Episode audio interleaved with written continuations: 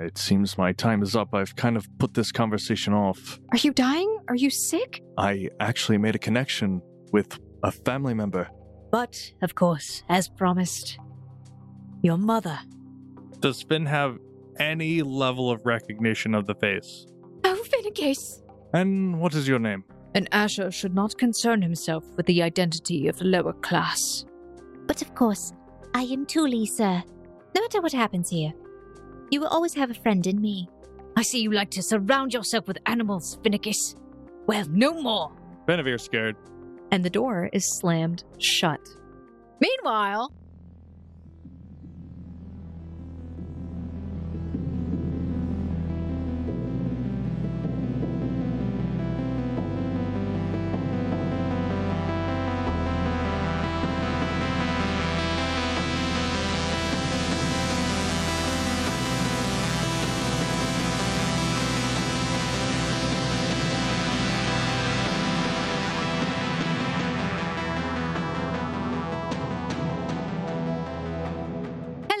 foundlings, and welcome back to another episode of the Gate Chronicles. This is Chronicle 1, Chapter 53. My name is Emily, and I'm your game master and host for this series, this episode, and also uh, the host that does like all the podcast stuff on top of that, you know, the usual. And similar to last episode, I'm only joined today by one player, and that player is.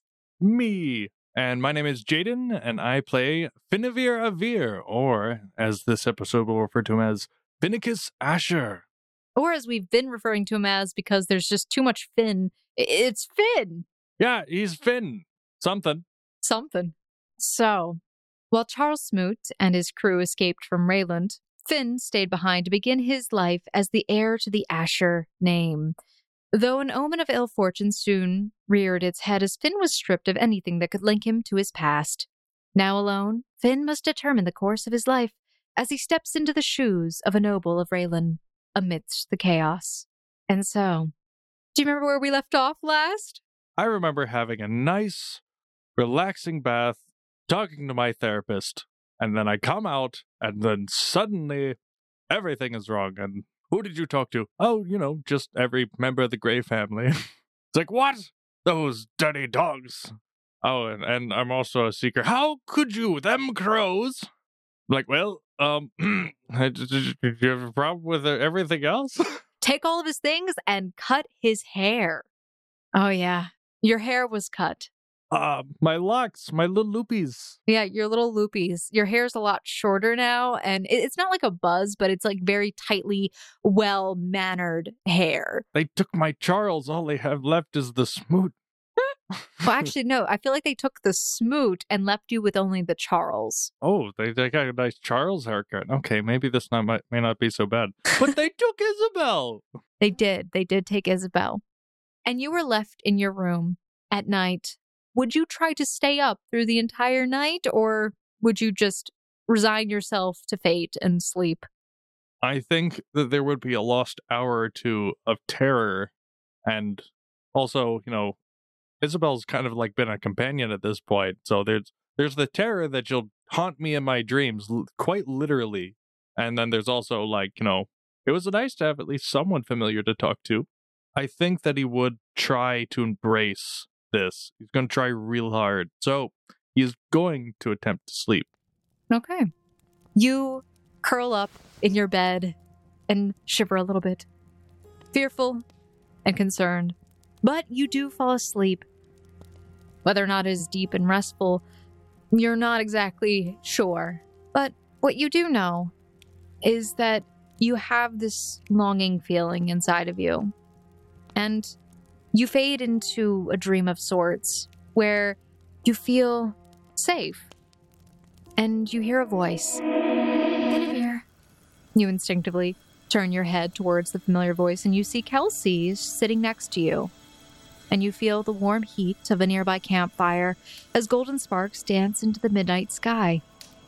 You know, we'll always be here, waiting for you, right? And she smiles like she always does and turns back to the fire. You realize that your friends are all here with you, sitting around this campsite. Alan is there, whittling away at a piece of wood. Alfred poking a glowing frog that found its way into the camp. Amali and Charles arm wrestling on a log.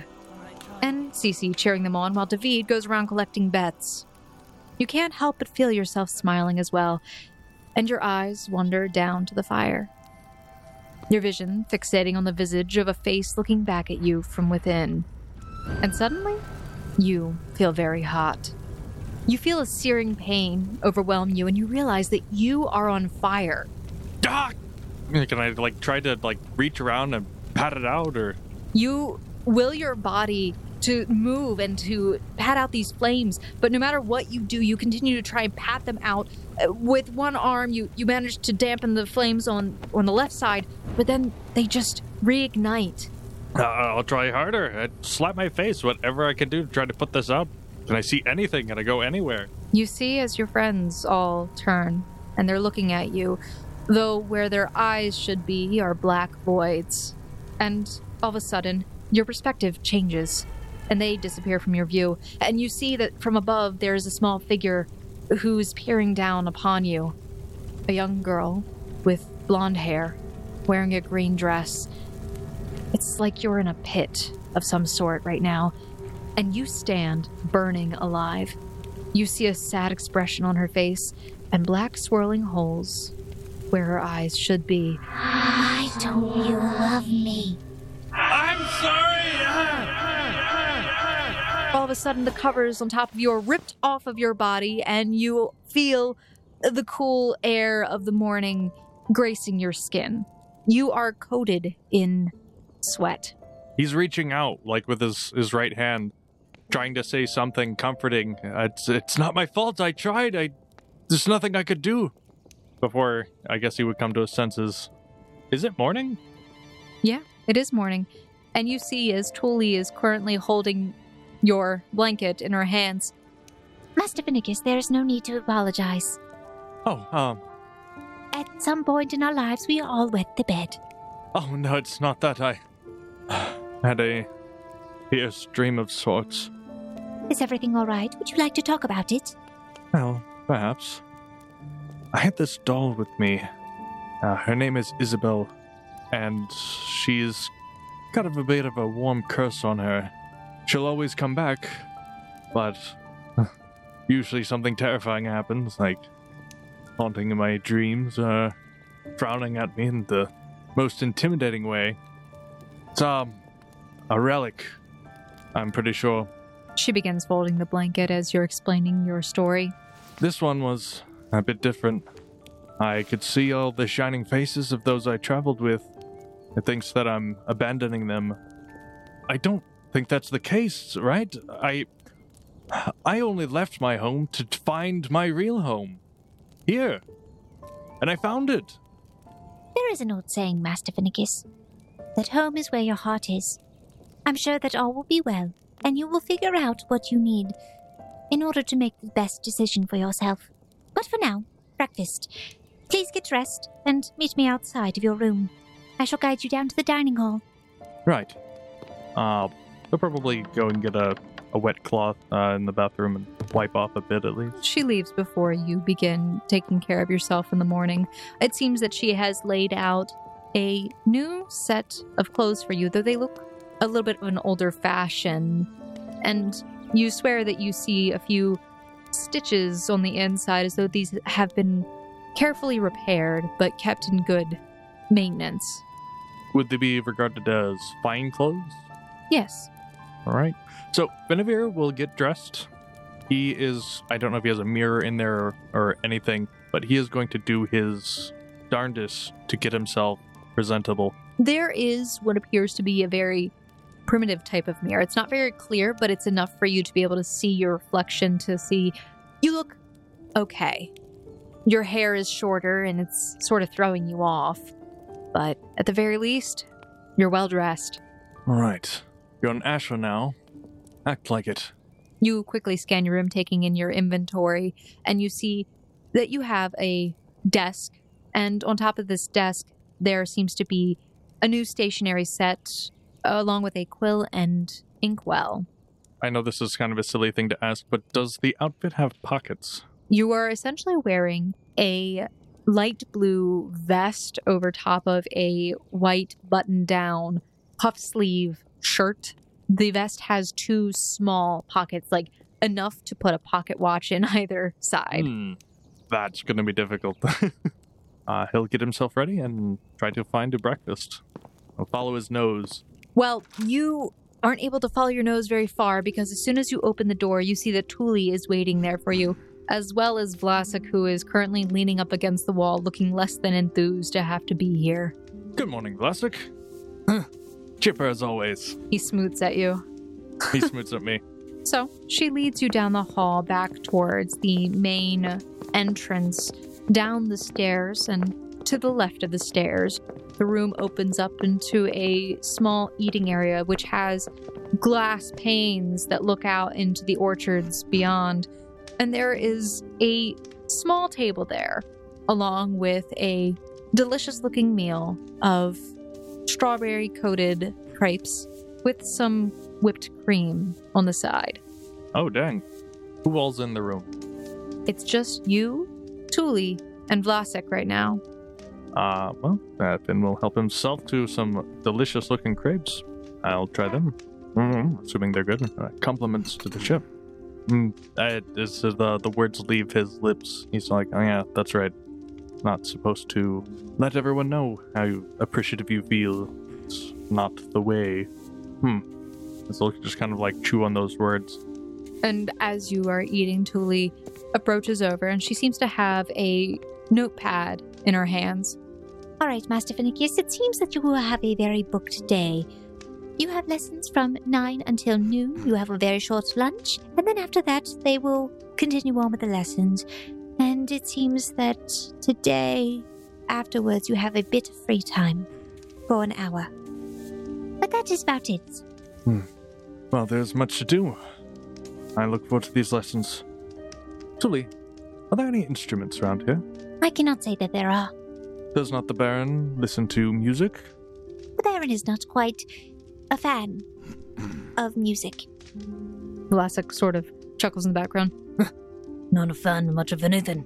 Vlasic is trying his darndest to be a grump, but every time he speaks, I like him a little bit more. Alrighty then.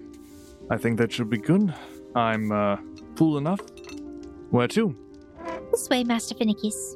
We shall just begin you with your lessons. As the Baron has instructed, you are to receive thorough instruction on etiquette and manners in this estate, followed by brief lessons on history and instructions on business management. Well, I could certainly learn a thing or two about etiquette and history. I should have a jump start on the business management, but I look forward to seeing what the texts have to say. She smiles. This way. Who's, no, I guess uh, I get to learn who the teacher is or in what form the lessons are. So, she guides you to a study, and it is there that you see the butler, who seems to be the one that is going to be offering you education on etiquette and manners in this estate, as Tuli put it. Good morning. He nods for you and gestures for you to sit down. And you will receive instruction from him for many hours in the morning without breaks. He seems to be a man after the Baron's heart, being very strict and very particular about your studiousness. Well, Finavir definitely has a lot to prove, so he is going to put everything into this. This is a lot. But a lazy merchant never profits. After your morning lesson is over and it's finally in the afternoon, there's a very short period of time for your character to have a lunch. We're just going to go through the first day, and then most of your days after that will probably be repeats uh, for a very long time until you, the Baron decides otherwise. So it goes to lunch. He's like, okay, well, that's a, the fork's to the right. There's the long fork. And you use. Gosh, was it the medium fork? Why are there two medium forks? And he's, he's overthinking lunch at this point, trying to make sure that he understands how food works. Tuli walks over and hands you the longer fork. Uh, yes, I guess I'll be having salad. That's how this works, right? She removes the long fork and hands you the small fork. Ah, blessed. That would be the salad fork, Master Finicus. Right. He is definitely trying to digest this information to the best of his ability. Hmm. Digest. Smoot would have liked it, or at least he would have grumped at it. Where is the Baron today? I believe that he went into the city today, Master Finicus. Right. And Mother? She is not well today, Master Finicus. she pensively smiles as she says this. Well, these things do happen from time to time, I'm sure. Uh, she seemed so happy to see me yesterday. Hmm. She just does like a nod with that half smile just plastered on her face. It's like, yeah, sure, whatever you say, Mr. Finicus. Mr. Finicus, I figured that for dinner we could have your meal outside. It is beautiful weather. Right, it is. And outside we shall eat. You will eat, Master Finicus. Uh, right. It's so hard for him to not to say apologies. She sort of chuckles watching your facial expression as you are struggling with keeping your manners in check. Hmm. At least your noble manners. Noble manners. You are a very kind-hearted individual, Master Finicus. As are you. Don't let him bully you out of it. And he'll say this softly, as I'm sure Vlasic is around the corner. And Vlasic is very much around the corner. He doesn't seem to be paying really any attention. He's like picking at his nails. He'll say quietly, Thank you, Billy. Of course, Master Finicus. So you had breakfast, you had four hours of lessons without break, you had your lunch, which was like an hour at most. After your lunch, she guides you back to the study, where the butler gives you an overview of the business of the Ashers. The Ashers are well known for their wines. And you learn that the Baron has been running this family business for the past 50 years. And in fact, it stems back several generations. He even touts that in all of Rayland, the Ashers are probably the wealthiest family. And while not the most politically strong, they certainly have sway in other ways. Monday talks, and sometimes it screams and shouts and threatens.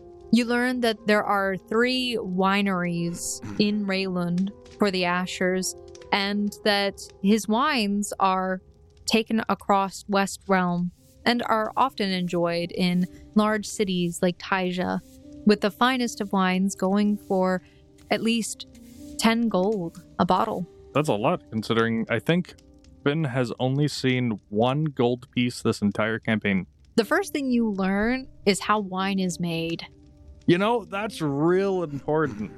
So, because of the location of these wineries in this more mountainous region, the fruits here grow very well and they're known to be sweeter than anywhere else. And he has a particular way in which these wines are aged that gives them a very distinct flavor that can't be found anywhere else. But your lesson finally comes to an end after a very long and grueling day. Also, I did want to make note as you've been going around here, you rarely see any servants like in your path or in any obvious places. It always seems like you hear their voices echoing in the building, but you don't see them. That could be one of two things I can think of. Either A, this place is like intentionally haunted, and he scared the ghosts straight to actually do the work for him, which is terrifying. Or equally terrifying, the servants around here have just learned that it is better to never be seen and just have all your work done. So Finavir just has these thoughts. Does he say Yep. anything or does he just keep it to himself? Well, he's kind of forced into a position where he kind of has to keep certain things to himself. That's true. You know what? You know what? He will. The only person he can talk openly with, Vlasic. Sure. Uh, Tuli is not currently. You're getting towards the end of the lesson, and you are waiting for Tuli to come and essentially fetch you for dinner. Vlasic is in the room. He's been sitting there. He's actually like nodded off, so his head is lulled back, and you hear him kind of faintly snoring against like a nearby bookshelf. Uh, so what's the deal, Vlasic? Are there actually a dozen or so servants around here that just are really good at staying out of sight? Or did grandfather scare the ghosts in here straight? Now they're making the place tidy. He doesn't stir. It seems he is out. How out? You could roll a perception check to try and uh, determine. 23. After the butler left the room, you were sitting there with Vlasic for a few minutes, and you think that it is possible you could sneak out of this room. If you were relatively careful and you weren't too noisy about it, you could probably leave without him noticing.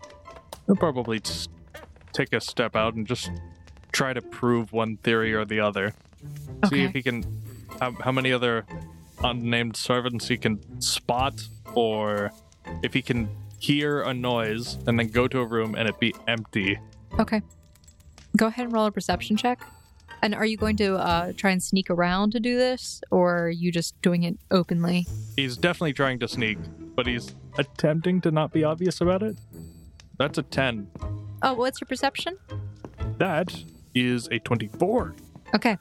So you begin walking down this hallway, following some of the whispering voices that you've been picking up on, the ones that have been echoing in the halls.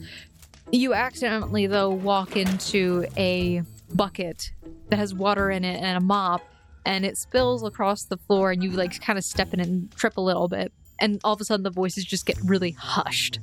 You see a young man peek around the corner. He sees what's happened. His eyes get really wide, and he just runs out and begins just like cleaning it up. He like with rags that he just grabs and just runs out. I'm sorry. I'm sorry about this. Uh, we'll, we'll immediately get this cleaned up. Don't. Are you all right? Is everything fine? Uh, d- don't don't speak. I'll take care of this. Finn's just gonna think into his mouth like if Smoot was trying to take this position, he'd go over going, "Oh, why do you think you're doing it?" It's like you think you can tell me not to speak. It's quite right. No need to cry over a little spilt water. You're doing a good job. Keep it up. The young man looks up at you, and you can see his eyes widen, and he looks surprised by your response. And he smiles, but then quickly goes back to what he is doing and cleans up the water and hands you a cloth to dry yourself with before running off himself with the bucket and mop. He'll take the towel.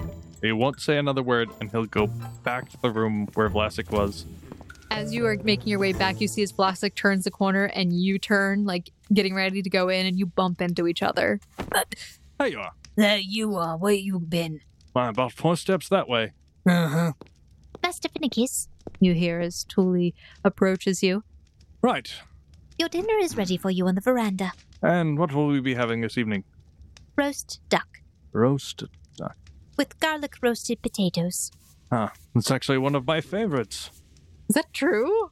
Well, you know, Fallon's mother did make some mean potatoes, as they were a common, easy to feed a family type meal. He'd start, start rattling off a story of, uh, you know, back in Taba.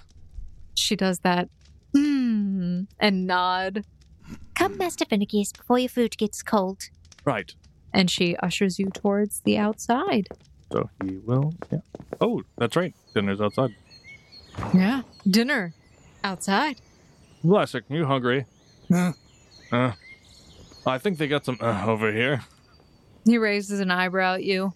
Not allowed to eat with the little lord. Right. I, uh, there's not really anyone here to ask questions or anything, so there's not much to do besides have a meal. Yeah. And enjoy the day. Though you can see and feel the weather's a bit cooler. You can feel that you've gone into the fall and the sun is beginning to set. He'll look at the sunset and think to himself, This is it. This is what you wanted. I've made it. I haven't earned it yet, but I have made it. I will earn it. I will earn this. Um, as you are staring off into the sunset, you roll a perception check for me.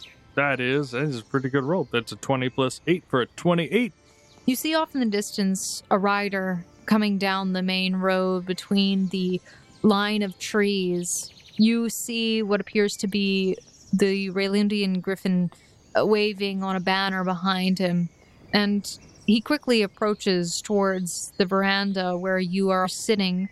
And Vlasic, who is sitting on the stairs, stands up. He sort of has his hand resting on his weapon at his side and Tuli looks with a concerned expression as this man halts his horse in front of the manor. And he speaks up. Is the Baron in? Uh, he is not. He looks over towards you. I have a message for him. Right. What is the message? He reaches towards his side and lifts up a scroll uh, of parchment.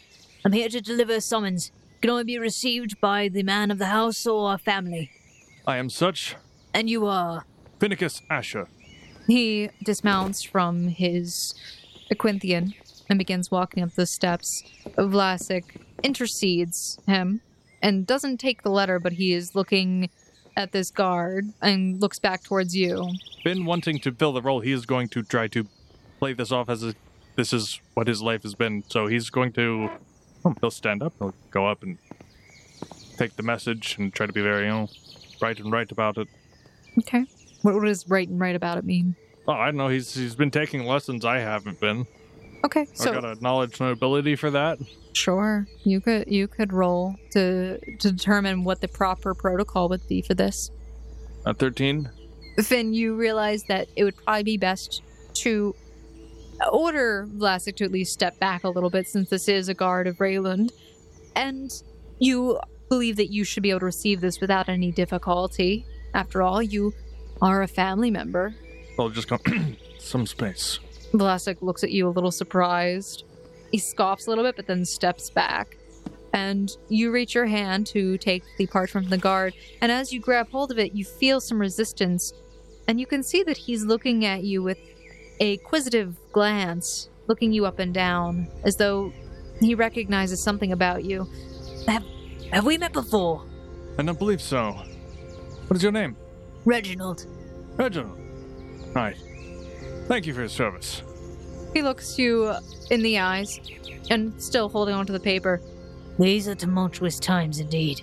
Prepare yourself, boy. War is coming. Whoa! and he releases the parchment from his hand before curtly turning back towards his mount and quickly climbing atop of it. The Baron must report to the capital immediately upon his return. I am off to deliver the other summons. The nobles are gathering. And he rides off. Well, I should say. Quite exciting, Master Finicus. That's definitely a word you could use for it. I've read stories about war, but I've never been around it. My closest thing was a, a family feud with the McGinnises. oh, I've heard of them. Vlasic sort of chimes in. Really? Have you ever been to Taba? No, but I've heard of them. Is that the the Bach Hotel of this world? Do they have McGinnis? Is the Mc- Irish. is the McGinnis ale uh, the the arch enemy of the Asher wine? yes, 100%. Uh, yeah, Finn really wants to know what's in this letter. You are currently holding this parchment. It seems to be sealed, and you see the emblem of a griffin on it. You are assuming must be the king's seal. Uh, seal of noble stature of some form or fashion. Read this now, or take it to the one who's in charge here. Definitely the butler. That's up to you. Yeah, yep, that's a choice that has to be made. Hmm. Yeah, no, the giving. Yeah, he doesn't have any specific instructions. He didn't learn anything to tell him not to do this. Uh, he'll go down to the table, make sure his back isn't turned towards Vlasic. Mhm. No shoulder peeping. Vlasic has walked over to a nearby beam. He leans up against it and seems to be looking out over the front garden and just observing it. He doesn't seem to care what you do. The only thing he seemed to care about is you disappearing from his sight, and that's about it. He's going to make sure his hands are clean and read the letter. He's going to break that seal. Okay, so you sit down and you carefully run your finger along the line of paper underneath, lifting the flap, and you feel as the seal pops up. You do a perfect cut of it and you begin to unscroll this paper. And you see it is indeed a summons, saying something along the lines of You are hereby summoned by the High Council of Rayland to join in the interrogation of the suspects believed to be involved in the slaying of Arctur Dominus, last of his name and king of Rayland. By the power vested in us by our founder and first king, Rayland Dominus, we, the High Council of the tribes of Sanim, we hereby instantiate Desmond of House Grey to be king regent to maintain public order until such a time that our new king is chosen. After reading that, he will address those around him. Uh, prepare for grandfather to be in a rather sour mood after learning this. Vlasic doesn't respond. He doesn't seem to care much. Tuli pensively smiles. Nothing to worry your head over, Master Finicus. I will take this to the butler. Thank you, Tuli. And she sort of grabs it from your hands relatively quickly. Can I sense why? Can I get an idea of why she's doing this? So you want to sense motive? Yeah, I want to sense that motive. Sure. You can try and determine, um, based on a hunch, what might be going on here. Yeah, whether it's out of fear or interest or instinct or. 22. You can tell that she is doing this seemingly out of concern for you, and also as though she has her own personal motives, as if she is greedily grasping at this paper, trying to get something from it. Right. Make sure it gets to him. Post haste. Of course, Master Finicus. As you wish. Vlasic.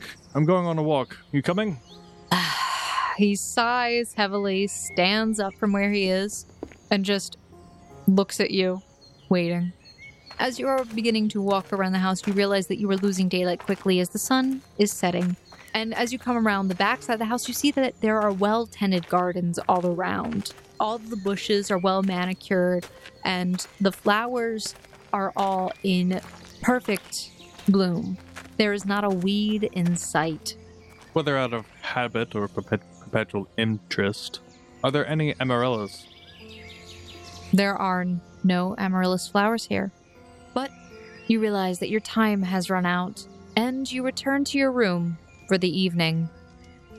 The next few days are almost completely identical to the first, where you spend hours learning and have very little free time to yourself. But during all of that time, you still did not see your grandfather or your mother. Uh, he would definitely ask um, the butler at his very first convenience if he got the summons and if it's made its way to grandfather yet. Baron Asher has received the summons. He will be returning in a few days, momentarily. Is there anything that I can help you with, Master Finicus? Ah, I haven't seen Mother around the manor. Ah, yes. She is unwell, Master Finicus. Right. Perhaps I could, uh, a brief visit in the evening. I do not believe that would be possible, Master Finicus. Is she not here? The Baron has ordered strict bed rest for her. Oh, poor of health. it's like, I just got a mother. I haven't had one for a very long time, and now she's going to. Do not worry yourself over it, Master Finicus. Perhaps when the Baron returns, he can schedule a meeting between the two of you. For now, return to your room. And he seems rather forceful about this. Then we'll retire. Okay. We'll need to be rested for this next day of intense learning. Yes. So, Finavir, you return to your room. This is probably about day five that you've been here. And as you go into your room, you notice that there seems to be a small chest in one of your cabinets that you don't remember being there before. It's about nine inches long. It's relatively sizable, almost like it's a coin chest. It does have some heft to it. Well, what's this? They'll go and examine it. as you open it up, you see that Isabel is lying on top of a few items. You see your seeker emblem, your sketching supplies, and other artistry tools that you had brought with you. You also see that your compass and a part of the cloth that you had brought with you, the ones with the amaryllis on it. As well, I think you had like a little uh, clip of it, right? A little amaryllis Yes. Yes, he had a pendant. that is there as well. You also see that there is a note tucked away in the corner of this box. All right. I eagerly read it. A token for your trust. Not all is as it seems. Never stop searching for the truth. He'll start looking over his shoulder and start going, Where? Who? Isabel, who brought you here? Isabel looks very neutral right now. The only thing, it's neutral, but there's also a somewhat of sadness in her eyes. And a voice echoes in your head. Why don't you love me? I'll brush its cheek and say so softly, I missed you. A little, a little I- weird there, I think what happened was Finavir was afraid of Isabel and put on the persona to make sure she wasn't mad at him. But at some point, that satire turned into a reality. oh, that's amazing. She became a lifeline, someone he could talk to and could always trust. Mm-hmm.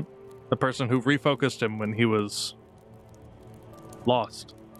And Finn is reminded of this, and he whispers to himself, Whatever did happen to father? You go to sleep. And once again, the next day begins with just hard lessons for you. But the Baron does come back. Ah, Finicus. Here, I have a gift for you. A gift. He reaches his hand out and holds out a small golden pin. You are now an apprentice for Asher Wineries. You are officially enrolled at the Merchants Guild. And I heard that you were inquiring about your mother. I can arrange for you and her to have some meetings in the evenings if you would like. I would appreciate that very much. As I appreciate this. I have aspired to my role in the, the Merchants Guild for some time. I look forward to doing you proud. He smiles proudly at your enthusiasm and he puts a hand on your shoulder and squeezes. Yes. And he looks at you with this sad expression in his eyes, though a smile is on his face. It, it's almost as if he is looking past you at something else. But enough of that. Dinner, then. Right. And you have dinner with your grandfather for the first time. So, this is something he's been looking forward to. Dinner with family. I mean, he didn't know he had a grandfather, but he'll take it. He's got an eager ear there. He's waiting for grandfather to say something, uh, something he's excited about. Heck, even complain about something. So Finavir is sitting at the table, eating his meal, waiting for his grandfather to initiate a conversation. But this man is stoic. He sits very properly at the table. He eats with perfect precision in every cut of his meat, even chewing. It's almost like a perfect count for each piece he puts in his mouth. All right. I know Finn knows that table talk is not improper because he was already at a noble's table and they talked plenty. uh, unless the Greys are barbarians. In that case, that explains why they got well uh, so well along with Smoot. The Greys are barbarians. Tell that to Valen next time you see him. Well, you know, ask the common folk. They'll say the Greys are barbarians. Oof. a little bit of dark humor. Oof. uh, yeah. So, was there anything that you wanted to say to your grandfather as the silence is not being broken by him? And actually, this is the first time you've seen any servants besides the butler in the house. They're all standing around the edges of the room. Their heads are bowed and their hands are neatly placed over their stomachs as they are very intent on keeping the atmosphere perfect. So, after Finn racks his brain, thinking of all of his lessons, seeing if he could bring up a topic and tell him what he learned to impress him, but he thinks no. No, no, no, no, no. This is all this is all trivial stuff. Uh, he'll get more offended at that. Ah, you can think of one thing of interest. And that'd be I was there when the summons came in. They said all the nobles will be meeting. They said uh, report to the capital for any questions. I presume you'll be heading out in the morning? You hear the distinct sound of silverware coming into contact with the porcelain dinnerware. He continues to cut his meat and take a few more bites. There is a long silence before he responds. He takes a napkin and dabs his face. Do not worry yourself with that, Finicus. Worry more about your studies. Right. Ah, yes, I have determined, though, that you and your mother can meet during your lunches. That way, at least you'll have some daytime to spend with her. But you are a busy man, Finicus. And he smiles, a very toothy smile towards you, which fades away as he dabs his mouth once again and places his napkin back in his lap. And you see as the servants, almost like a dance, one approaches from the left, grabbing his plate, while another approaches and places dessert in front of him. And they do the same to you, all almost as if it is in the same perfect rhythm. It's gonna be he'll be he'll watch his grandfather and try to mimic it in some way, the timing and making sure his cuts are good. I'm sure they're not as good. It takes him a little bit more time to get through that cut of meat. Roll knowledge nobility. I feel like Oh. that would be good. Oh, all right, all right, here we go. That is an 18. Oh yeah. You're you're still a bit hesitant with the cuts, but you start to fall into the same rhythm as your grandfather. When he lifts his fork, you lift yours. When he cuts into his dessert, you cut into your dessert. Almost as if you are keeping a perfect rhythm with him. On the inside, Finn's a bit defeated, as he's normally the talkative type, but he can't win this argument. He, he can't feel like he doesn't feel like there's any way to win this What is it he wants to win? approval to some smaller but existent degree, affection. That's gonna be a hard one. If Finn can't use his whirl of words, he'll have to use his actions. He'll double down on his studies, triple down, do whatever it takes. Okay. So, as your grandfather said, the next day you actually do have a lunch with your mother. And this occurs over several days where you have interactions with your mother at lunch. And we can have part of that if you would like. Um, uh, we can do it either way, as long as I still get to ask questions. Absolutely. Ask a question and I will answer as best as I can. So, you are currently sitting with your mother at lunch. You are actually in the back garden, and there is tea and crimpets. How are you, mother? Oh, I am very well, Finicus. Yes. Glad to hear you've recovered. She smiles and seems to be processing that information. You can see that she is dressed decadently, even more so than the first day that you saw her. She is wearing larger jewels around the nape of her neck. They complement her skin tone well, but it seems almost to be a bit much, almost as if she is hungry for more. And you can see as she examines the jewels that she is wearing on her hands as she is speaking with you.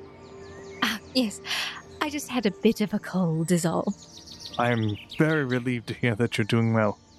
Have you been here this whole time? Since we were separated?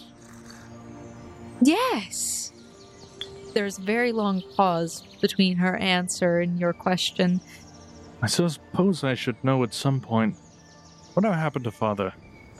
I have such vague memories of him I can scarcely remember his face. Ah, your father. Yes. Well, She thinks about this for a bit. But as she prepares a response, you see as the butler approaches, Lady Asher, you are being requested by the Baron. oh, I, of course. I am so sorry, Finicus. I must go. Right. Uh, wouldn't want to keep grandfather waiting. Uh, it was good to see you. Yes. and she walks over and attempts to give you a hug. His hug would probably be more of a, you know, a southern type, as he lived in, you know, the backwaters. What does a southern hug look like? Oh, a southern hug looks like you come up from underneath and almost raise up a little bit as uh, it is firm. As she is preparing to leave herself, you stand up as a gentleman would, but then you proceed with your hick ways. And you kind of pick her up. Oh, Finicus, put me down. Oh, uh, apologies. Right. I shall see you tomorrow, perhaps. Yes. Uh, tomorrow, perhaps indeed. And she places her hand on your cheek, My dear Finicus. and she leaves it there for a relatively long time, maybe a bit longer than a normal person would be comfortable with before she withdraws it and begins to walk back inside.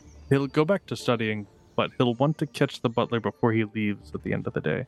Try to ask him a question. Um, so you get towards the end of your study with the with the butler who has been giving you very grueling homework, which is ironic because you're already at home, so you kind of just do it there.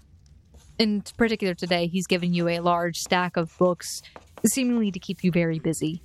Right, and the ripe berries and the oxidation, the aging process.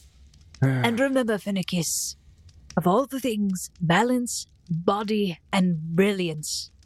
These are the mottos your grandfather lives by. And that is what has made his winery so successful. Right. Balance, body, brilliance. As right a motto for a man as it is a fine wine. He smiles. All right. Best be off with you. Right. A quick word. A question, if you would. This subject of father, a rather sour subject with mother. I'm a bit ill informed of the, uh, uh, any incidents of his departure, and it would be prudent as to not, you know, disturb the order around if I were to be able to be more cautious around my, uh, my speech. But I can't really do that being uninformed. He had turned towards this chalkboard and had begun erasing the board. And as you brought this question to his attention, he stops and turns towards you. Perhaps a better question suited for your grandfather. It is indeed a sensitive subject. He's gonna push his like a little here. Okay. Which is why I figured it'd be better not to ask him directly, as not to ruin his air of a perfect mood. I thought it might be better to just uh, learn if it was a sensitive subject. I'd rather not step on grandfather's toes. He's done so much for me. If you would. Roll diplomacy, please. Yes. A 26. Okay. Very well. Ask your question then, Master Finicus. I will answer what I can. I guess my question, to put it simply, is more specifically, what happened to father? Why is he not in the picture? Not around? He puts down the eraser and walks over to you, his hands placed behind his back as he stands more upright. Master Morpheus decided it was best for him to step away from the family business for a time. We do not know where he is. And this was always coming a sense motive check. Sure. 16. You're unable to discern whether or not this man is lying to you. You know that he is very wise and that he is careful with his words. And in the past, there really hasn't been much to indicate that this man has lied to you so far. No, just that he's careful. Just that he is very careful with his words. Right. Well, that is all I had to ask, I suppose. Balance, body, and brilliance. Yes. I'll see you in the morning. He nods and gestures for you to head out before him as he is still cleaning up the room. When you get back to your room, you see that Tuli is currently drawing you a bath. I've drawn your bath, Master Finicus. If there's anything else you need, please ring the bell as you always do. Right. You do so. She smiles back before she goes through the secret door and disappears on her own, wherever that may be. And you take a bath. Roll a perception check for me. 18. As you get up out of your bath and prepare yourself for sleep, you lift up one of your pajama bottoms and you find that there is a note there. All right. Note. It says, There is something important I must tell you. Meet me outside of the drawing room window in the early morning. Don't be late, and make sure there are no prying eyes or ears. Where is the drawing room? You know that it is on the first floor towards one of the gardens that you enjoy eating in with your mother, but you know that it's near the corner of the manor. Finicus is going to ring his bell Uh, uh, unless Tuli's already there at uh, after the. No, it's nighttime. She left through the the secret door that you know is there, but you don't know how to activate it. Uh, he's going to pay extra close attention this time. Okay. She comes in through the door. You can roll perception check if you're trying to observe how the door works. Yes. Uh, 24. You see that there is a small recess in the frame. It's actually on the floor, and you never really would have caught it if you weren't paying much attention, but you see that there's a slight indentation that she presses with her foot that seems to unlock something. Ben needs to take careful mental awareness right now. Does he know if Vlasic is outside his door even at night? You're not sure. You, you know that he's always there when you leave your room in the mornings, but you've never really left your room at night. He'll speak in Ashtones. What is it, Master Finicus? Tuli, I feel like I could trust you. I need some time in the morning. I was hoping that if you could make sure that no one comes to my room and if I am to be late, if you could stall more or less. I will be back. And shortly, but I need some time to myself in the morning. Where are you going, Master Finicus? I'll be here on the premises, but something I need to check out. Can you do this for me, Tuli?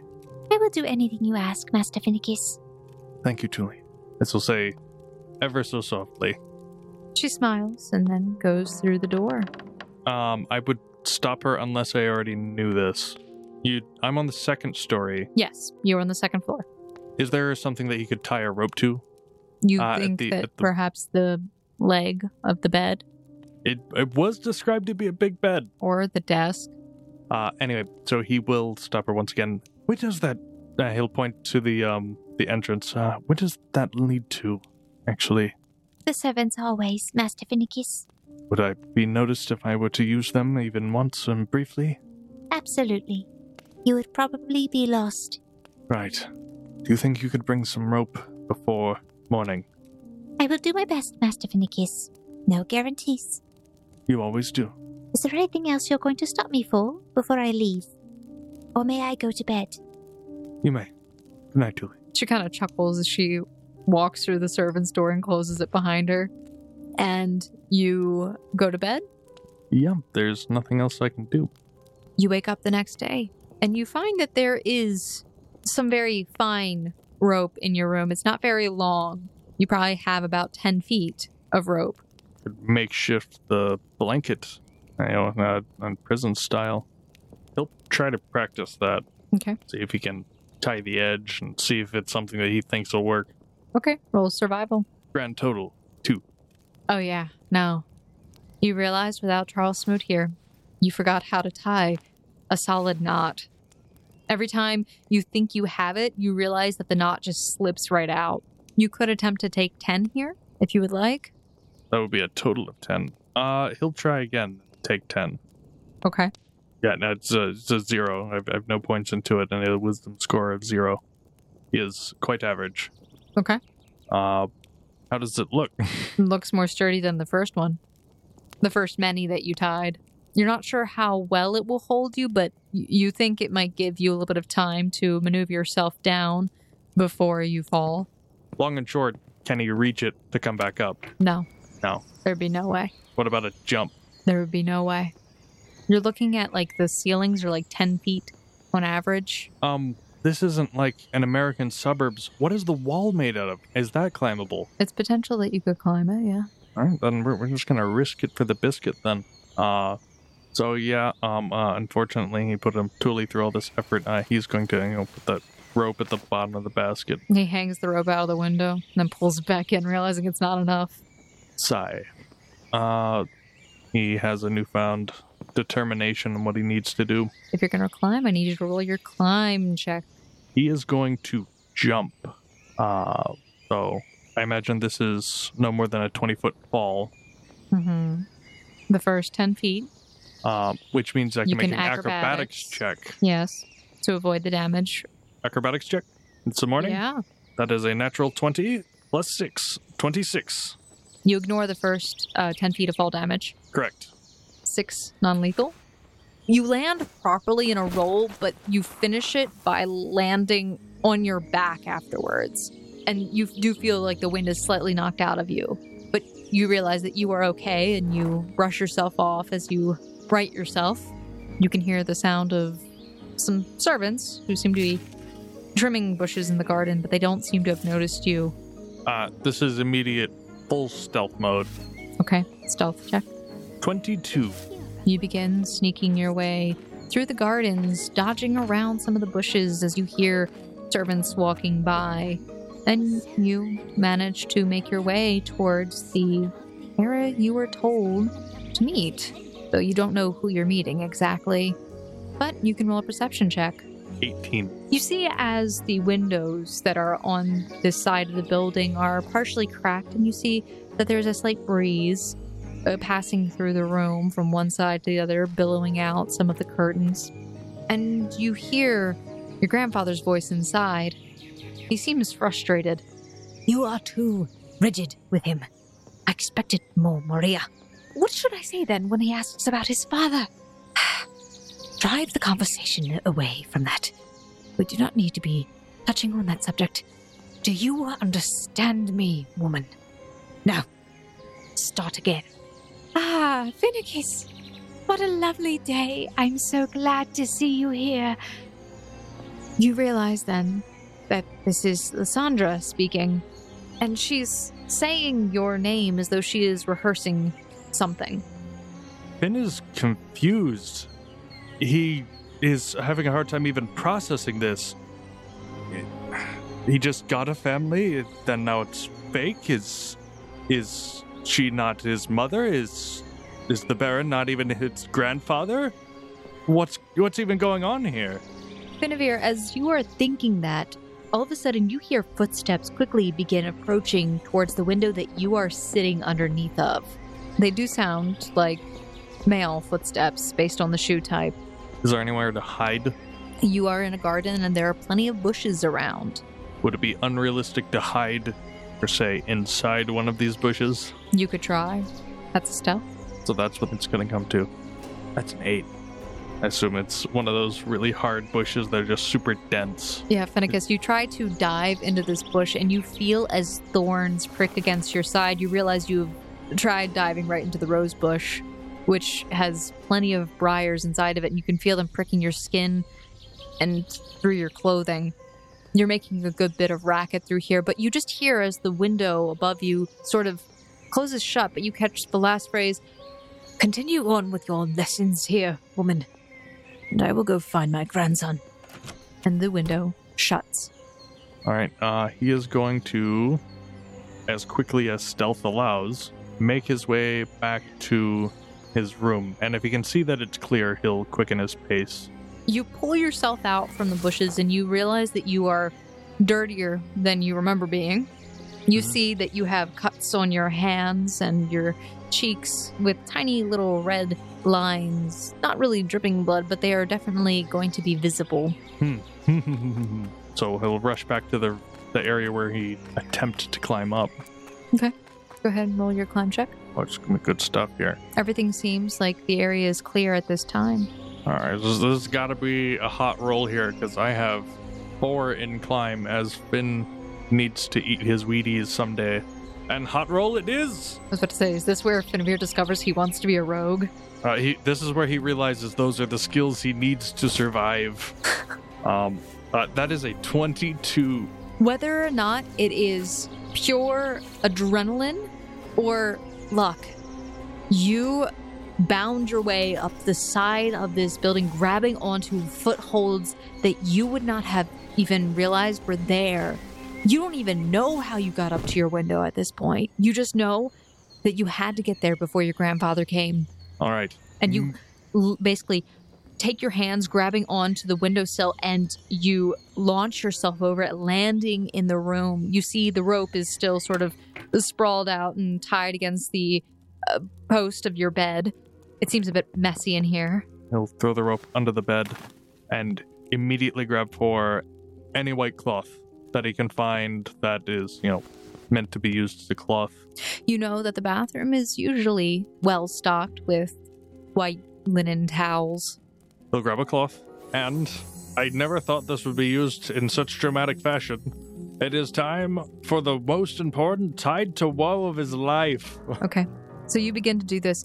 There are footsteps echoing down the hallway towards Finavir's room as he is tied to woeing, his wounds fading off of his body as he quickly hides away the injuries from the bushes. But then, Finavir, you hear a knock at the door.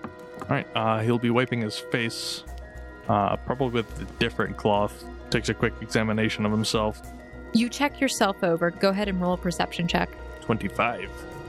You check yourself over, and you realize that there is a small seam on your coat that you missed that might require some mending that Tied to Woe can't repair.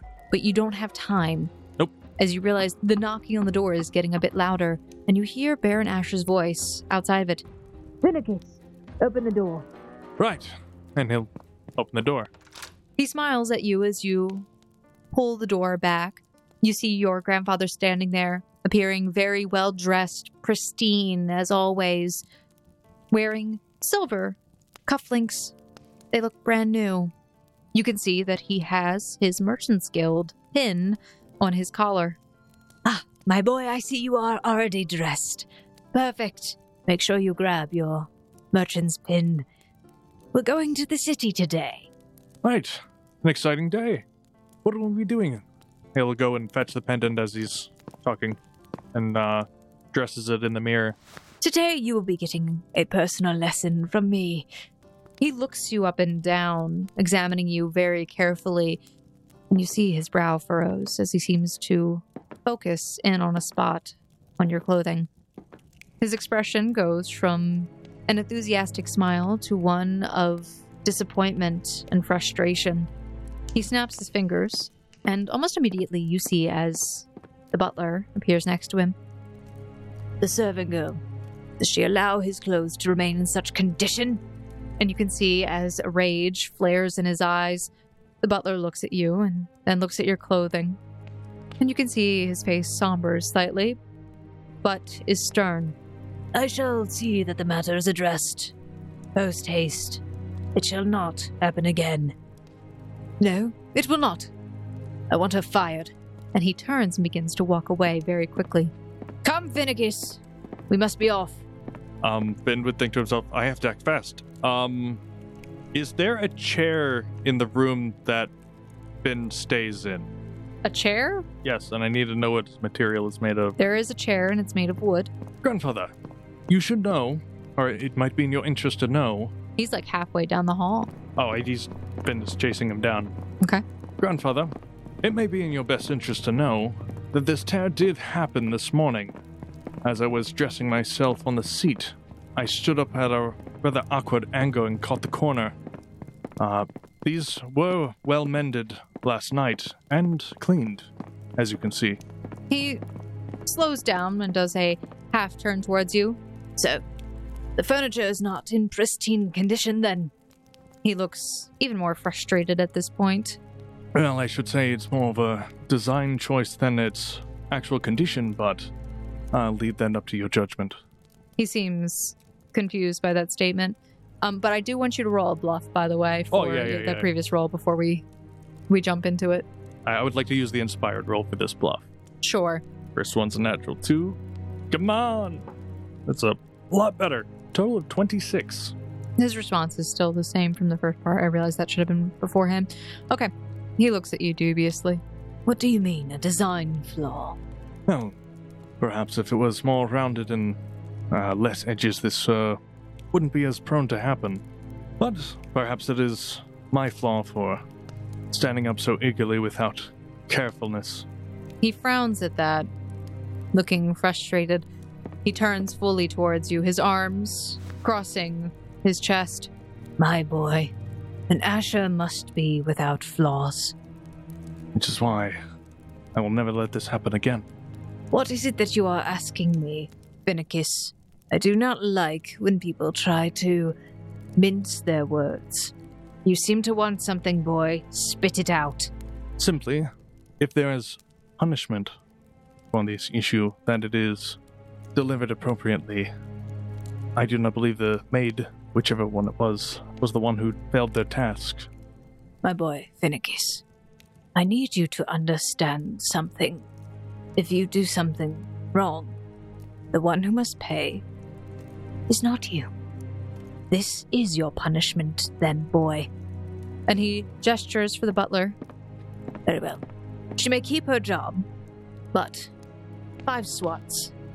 The butler seems to nod in understanding. Very well, Master Morpheus.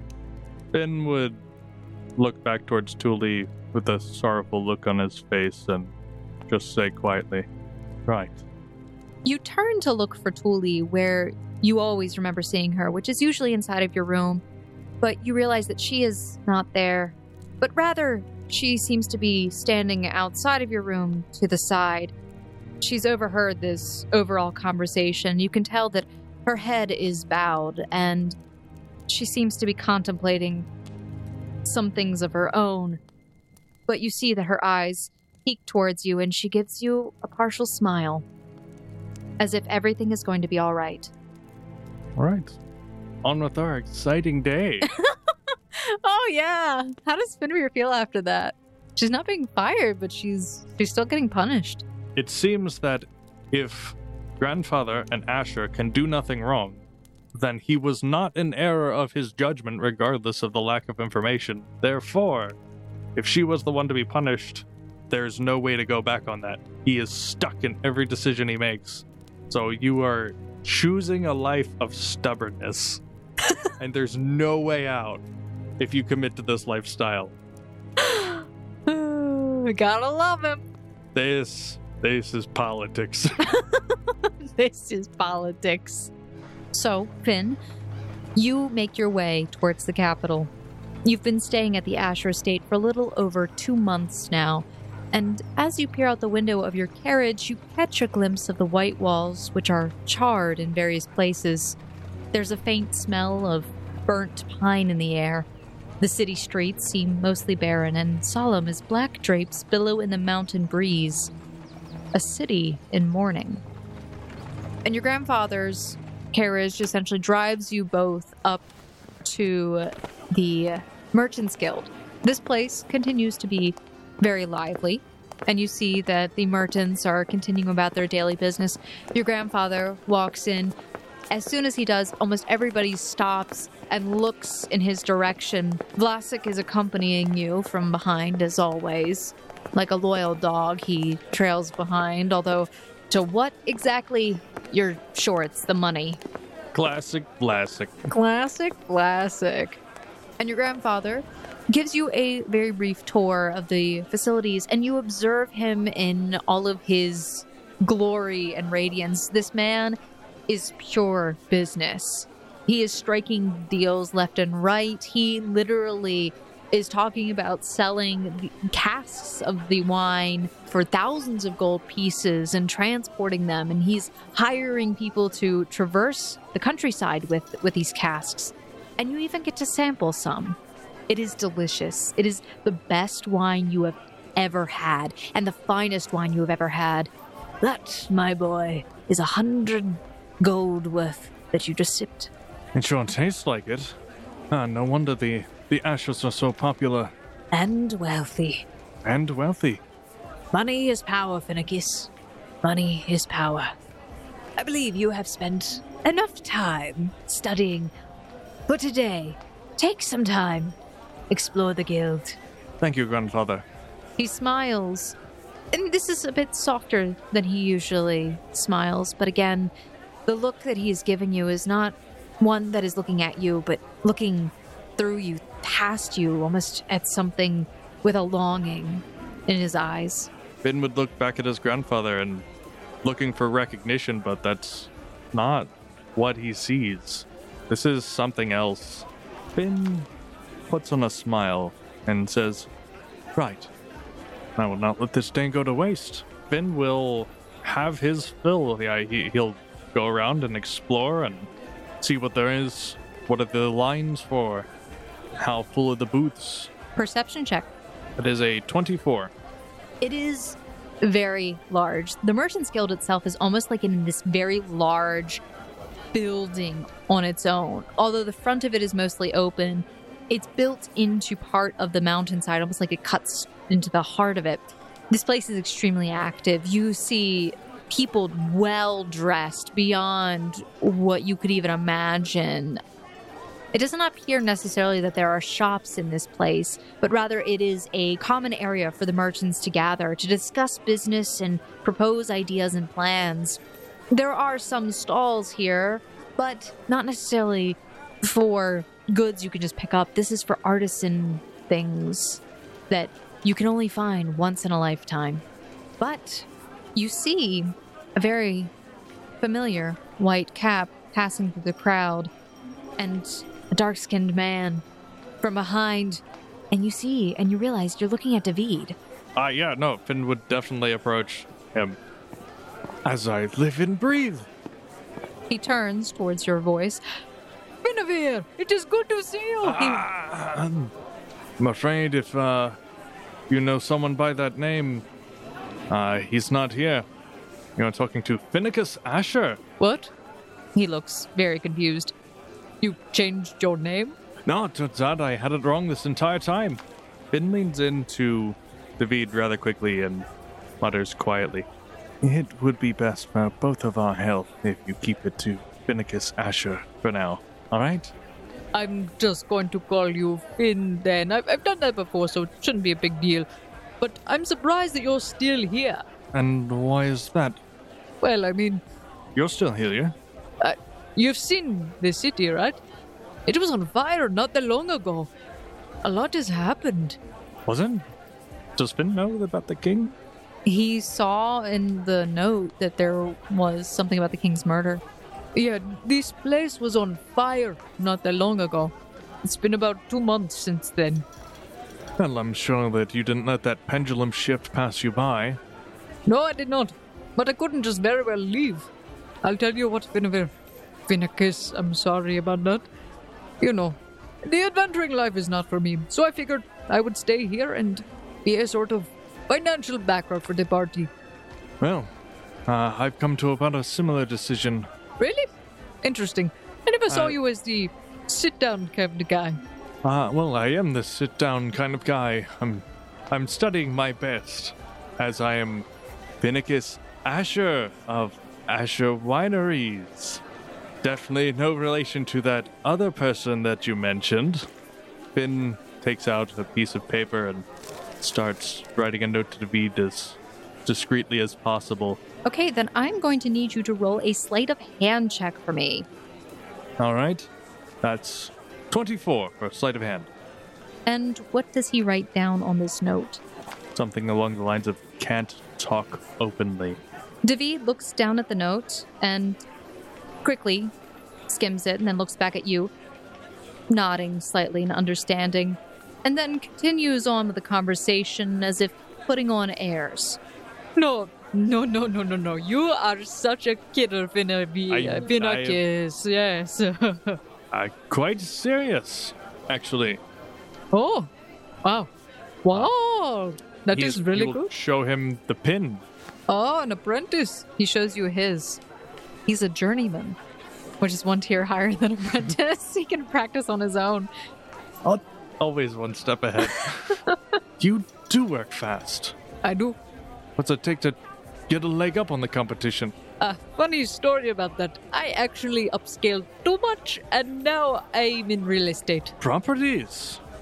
Uh, Finn think, thinking is like, you know, if there was a huge event of, you know, lots of people being evicted or running away, there'd be a lot of property changing. So that sounds like a very David thing to get into when the pendulum shifts. It has been keeping me very busy since I have been here. But how how have you been? Are you okay? Or you seem to have lost some weight. Ah, have I? Uh, well, I've been eating well. Finn would write on the note, I'm not sure. He once again looks down at the note, reading it quickly, and he furrows his brow. But then looks back up at you and smiles, snapping his fingers. Before I forget, I have a message for you. Message? Varen came into town. Apparently, he lowers his voice and gestures for you to lean in. Mm-hmm. You know that Vlasic has been behind you this entire time. Not directly behind, he's keeping his distance, but he's keeping an eye on you all the same. But, but you know, apparently, party, uh, Charles, Kelsey, and Valen, they managed to escape. They went to Farron and they stayed with her for a bit before they left, but Charles wanted me to let you know that they are moving on and heading back to Lamb's Respite, and he wished you well. And that's very Charles of him. It's not as if they had much choice. I mean, you heard about the rumor of Valen killing the king, right? It's this the first time Finn's heard that? Yeah. Oh, there's, there's just no way. I agree, but there is nothing that we can do about that right now. Besides, there is a rumor going around that the Seekers were involved in the killing of the king. That's why I haven't been able to leave, and I've also had to keep this badge hidden. And he pats his pocket. Also, there was a rumor briefly about the Red Guard being involved, but that was quickly quelled. Well, if you're asking me, there's one person I could think of that would be capable of the job. We knew it was in town, but that's kind of not something I'd rather fixate on. Uh, Finn's getting a bit deeper in this conversation than you would like. Also, I he's probably too shocked by the, the news of Valen to start coming to conclusions anyway. The player thinks that the only person capable of the job in the city that he knows knows of that's high enough level is John Xavier, but we'll see how the the tables turn. Not enough about that. It's not like anything we can do about it anyway. Fair point. Fair enough. Uh, also, um, do your best not to use that other name. If used even once more, it could cause some trouble. David nods in understanding, looking you up and down and seeming to take you all in. And he leans into you to give you a sort of hug.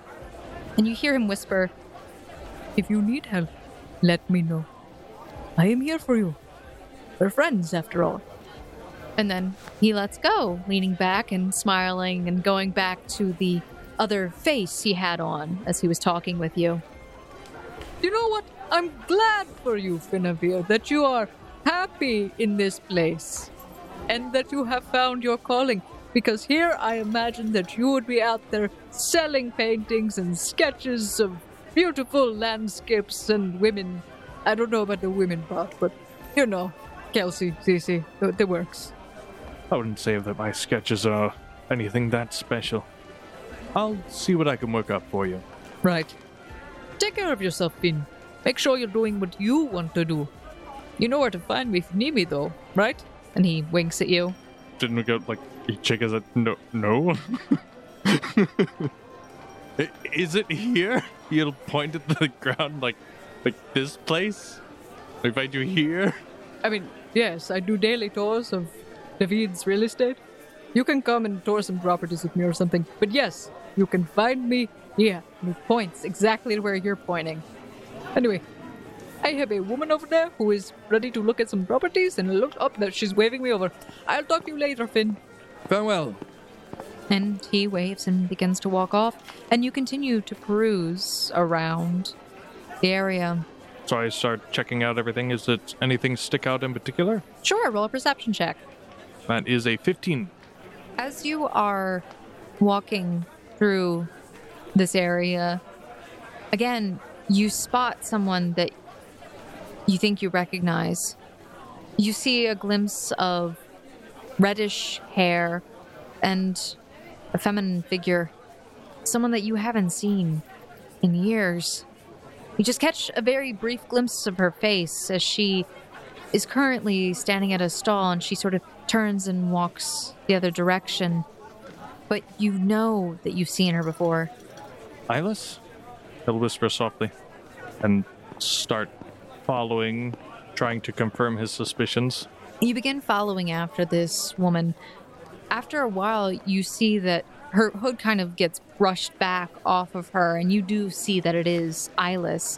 When the last time you saw her, she was a very bright young woman who had a lot going for her, and she looked forward to her life here.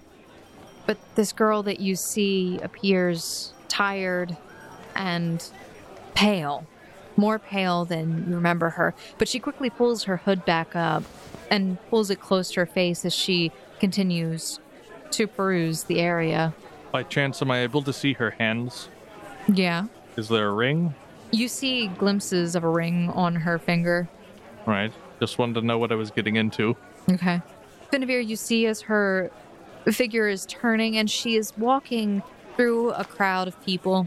Vlasic is trailing behind you at a distance, just observing you, as he always does, just making sure you don't get into trouble or whatever he does. Your babysitter. I will see how good he is at his job. Eyeless? He'll say louder. Do you approach towards her or are you just saying this at a distance? Uh, he'll say, yeah, as he's approaching, he's following her. She stops and she turns, her face still covered by the hood. She's keeping it taut against her skin and her hand covering part of her face. She turns partially, searching the crowd. I'll attempt to lock eyes. She looks very confused. Is she? Do I catch the gaze? No. No. I, I then I'll. Uh, I rolled appro- her I'll- perception. she I'll didn't approach. see. Eyeless. So you approach up towards her. She sees you coming towards her. She looks surprised and turns towards you fully. Finavir? Is that you? Yes. Um. It, I know it's a haircut. Also, I can't go by that anymore. Uh, it's uh Finicus. She smiles very brightly at you and she seems to walk towards you, extending her arms for a hug, I yeah, that'll be met. but then she stops herself. Roll a perception check. Uh, twenty-one. You see behind her there is another woman in a similar hood and garb. She is wearing they're both wearing like this deeper blue, um, this muted blue color of a, a cloak. But this woman seems to be watching you very carefully, and you catch glimpse that she seems to have a sword at her side, and she seems to be wearing some very light armor but it might be a guard, you think. But Eyeless stops herself from hugging you and she withdraws her hands back into her cloak. I know a terrible habit to break. She looks slightly uncomfortable and almost like she doesn't know what to say. Certainly surprised to see you. I'm so glad to see you. How is my family? Well, last I saw, they were doing well, but that was most of a year ago now. She looks somewhat saddened. I wish I could go and see them, but I'm limited on where I can go. Ah, I wish I could see them too. Imagine the the look on the codger's face if he could see this. And he, he'll, he'll point to his uh, merchant's pin. She smiles. I'm glad you got what you wanted. And let's hope that you can find a an excuse to visit someday. Travel is difficult. I would know. Getting here was not an easy journey. I don't know. My husband is a bit strict on where I go. She looks over her shoulder and then back to you. Seems to be the name of the game around here. Ah, yeah. A lot has changed for me since I've been here. Well, especially since Desmond. Rather, I'm not you- supposed to be here. Oh, you know Desmond. Yeah, he's my husband. Uh, it- a- imagine the uh, like. There's that anime filter of like there's glass and it just kind of shatters. Wait, hold on. It was was it Desmond's niece that Finn played hide and seek with? Mhm. Oh, okay, wasn't daughter. Yeah. All right. Oh boy. Can you imagine? uh, Would you? And she looks back towards her guard and then back to you. Would you like to go and get something to eat with me? uh, that I would, if we could. She looks back again and she seems to mouth something, and you kind of catch the name Rianne. And this woman seems to oblige, and she turns and kind of pushes her way through the crowd and makes a path. And Ilis follows after her. You begin to leave the Merchants Guild. All right. I won't get anywhere without treading risky water. Yeah, let's go have let's go out, see how damaging lunch is. Vlasic kind of walks up and grabs you on the shoulder. You know, your grandfather's not gonna like you leaving this place. But since you seem to have a thing for the lady, I can keep your secret for a bit. He lets go. He gestures towards his eyes and back towards you. I count on it every minute of every day. You follow after her, and you are guided to a very small, out of the way, like restaurant. Things are certainly fast paced around here. Uh, I heard Desmond was named regent. I can't imagine what strain that puts on the house. But really, you, you and Desmond, She smiles and sort of looks down.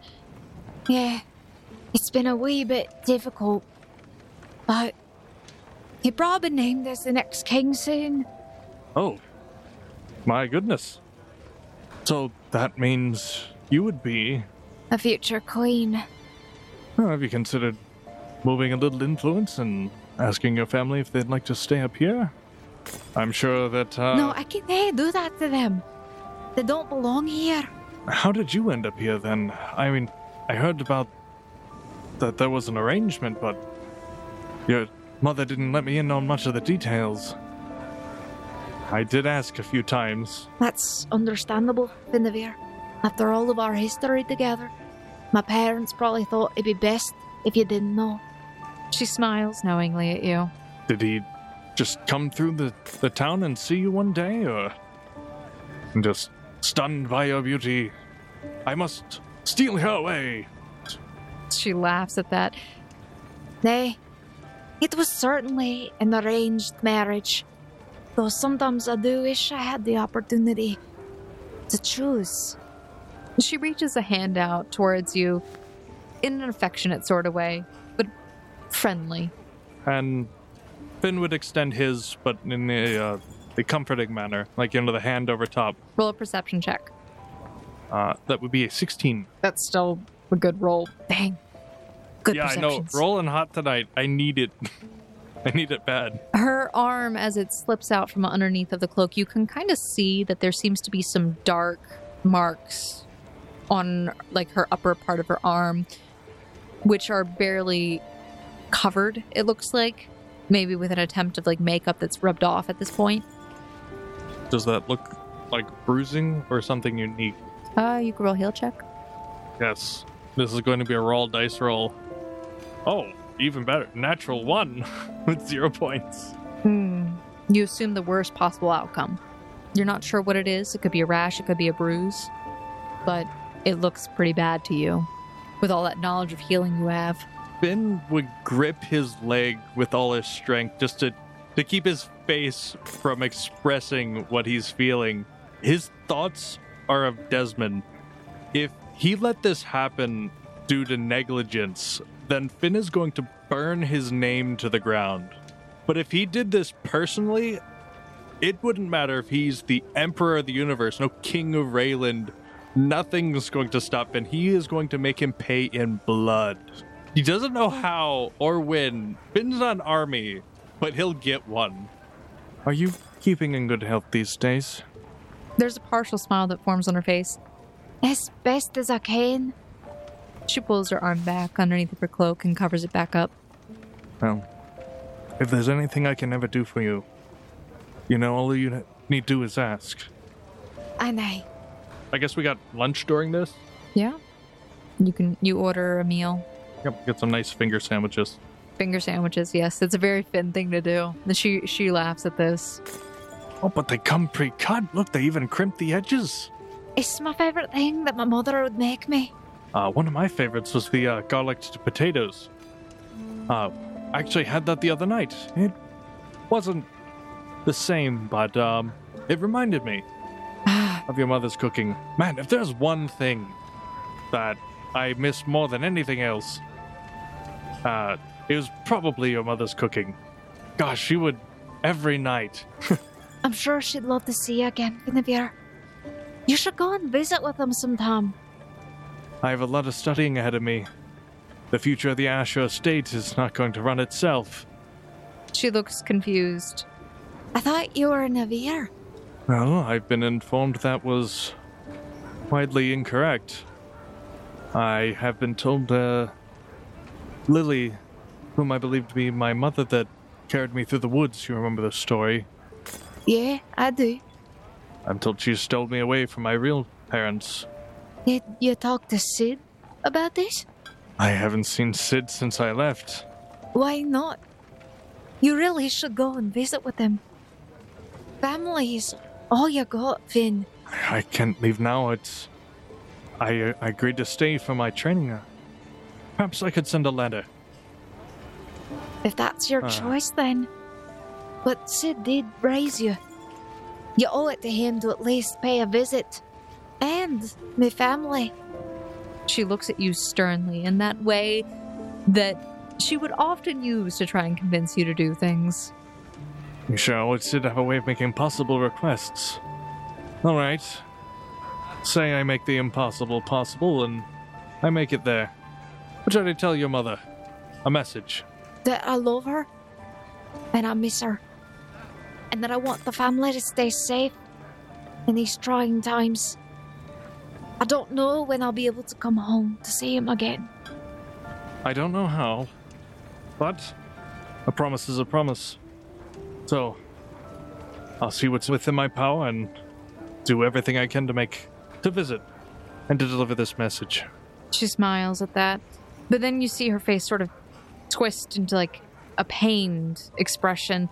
And you see she covers her chest a little bit. And she seems to stifle a harsh cough.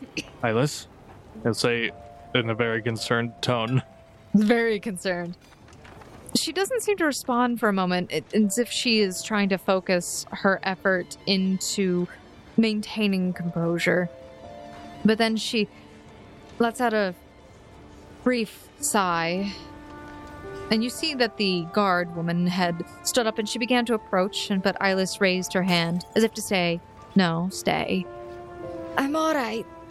And you can see that on her face is resting a forced half smile as she is trying to mask how she feels. Are you sure you're okay? Brendan is like making direct eye contact. I'm well, Finavir.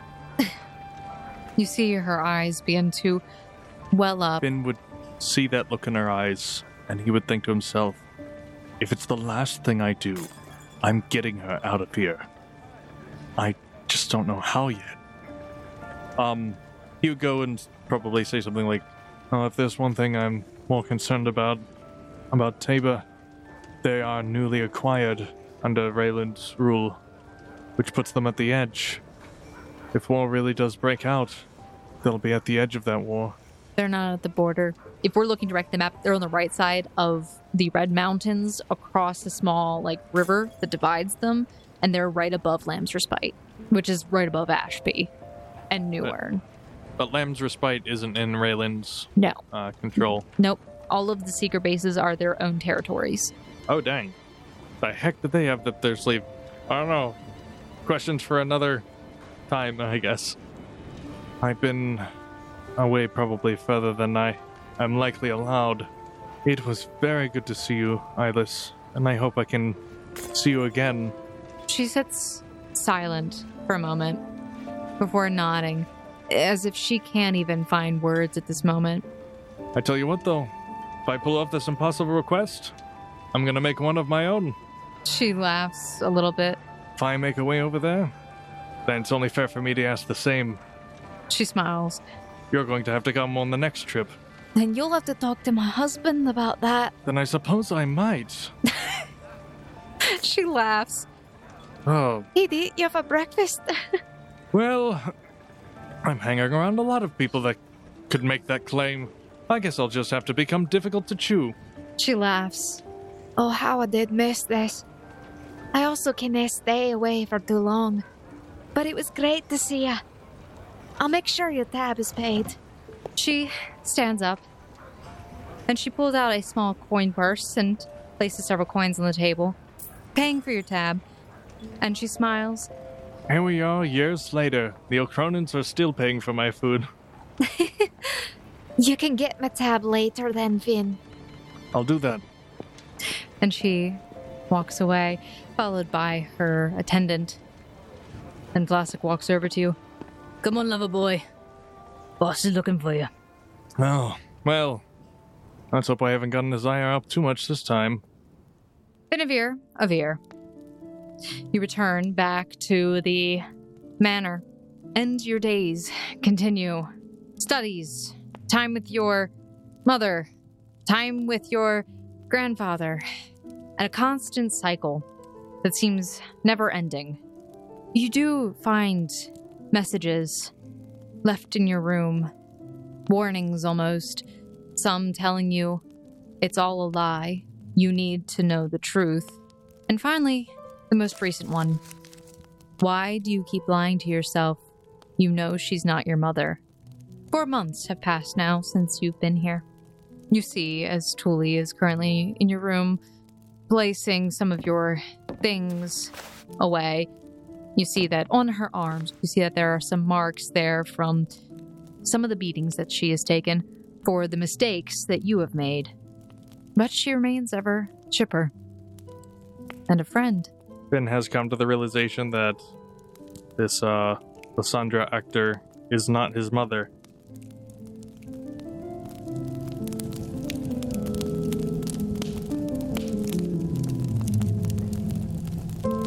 I wonder if Finn is able to try to turn the tables and eventually maybe get a little bit of information why there's a need for an heir, why it's so important that he's here.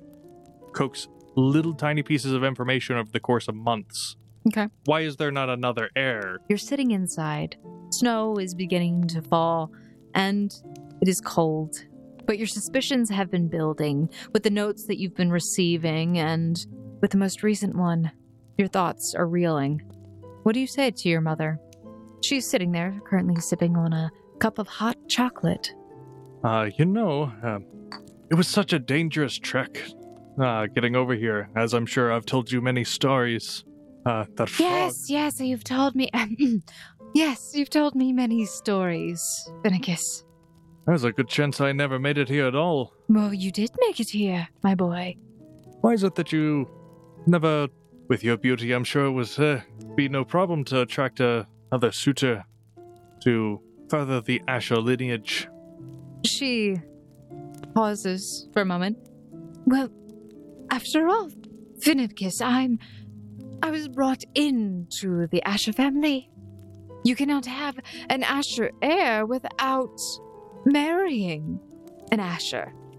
I suppose, uh, Granddad doesn't have the vitality left in him to continue it himself. I need you to roll diplomacy on that. I gotta roll a save. That's a 30. Well, it's not like I haven't tried with your grandfather. I mean, she pauses and cu- cuts herself off before she continues. What I meant to say, Finicus, is things are complicated in this family if you didn't realize. So complicated. And she looks out the window at the snow. The cup in her hand shakes a little bit, whether out of nerves or annoyance. You can't tell. I do so enjoy our time together. Oh, but I do think it's time for me to be getting back to my lessons. Ah, yes, of course. She stands up, and you see as she accidentally drops the cup of hot chocolate onto the floor and even onto her feet. And she screams, Damn it! Excuse me, Finicus. So I will need to clean myself up. And she turns to walk out of the room very quickly, but you see your grandfather standing in the doorway. He scowls, and you watch as his eyes glare at your mother as she walks out the door. He stares after her for a moment and then looks back at you and smiles. Yes, off to your lessons then, boy. If someone's that much older than you, they can call you boy. He's never wrong. It's the closest thing that Finn gets to a term of endearment. Yeah. So, Finavir, a few more days pass since your interaction with this mother of yours. What exactly is going on in Finn's head right now? He's trying to process everything. It's a bit of a mess because, on the one hand, his grandfather lied about him being able to meet his mother, and now he has this awkward hour of the day every so often where he's to talk with this actor and they both act back and forth. Uh, yes, I'm totally your mother. Yes, I definitely believe you. Yes. Remember that thing from seven, ten years ago? Yes, I totally do. It never happened, you know. Getting bored and toying with her memory. Yes, yes. Um, uh, you remember that scarf I used to wear? It's like I was never even old enough to wear a scarf. And you do know that she slips up a lot in speaking with you about things that you know aren't true. But it is during one of your evenings in your room and you're by yourself. But suddenly you hear a knocking from the not so secret secret door. Come in. The door opens and you see Tuli as she steps out. She has a somewhat stern look on her face. Her brow is set and she approaches towards your desk, finally placing her hands in front of her. Master Finicus. Tuli, I want to talk to you. Good, because I had a question for you, Master Finicus. Please, it might be better if you sit and please talk openly. Very well. She sits down on the bed, actually, and she relaxes more than you've ever seen her. She takes off the bonnet that she usually wears and smiles, looking you in the eyes. You can tell that she's actually a good bit older than you had realized. Her red hair has whitish strands in some areas. She looks at you for a moment and then speaks. Master Finicus, I don't mean to be rude and don't take this the wrong way, but when exactly are you going to man up? That's a good question. Blast the formalities. Yes, I can say that is something that we need to be rid of. Tuli, I'm sorry. I've been staying here trying to find some meaning in of it all. I thought that the Baron meant well. I've always wanted to be a merchant, but this is. This is absurd. Yes, not exactly what you were looking for. Not even close. I understand. Your father would probably say the same thing. Did you know him? Not really. But your mother did. Did you know her? Yes. She was a good friend of mine. Oh. Why didn't you say anything? Well, you never asked.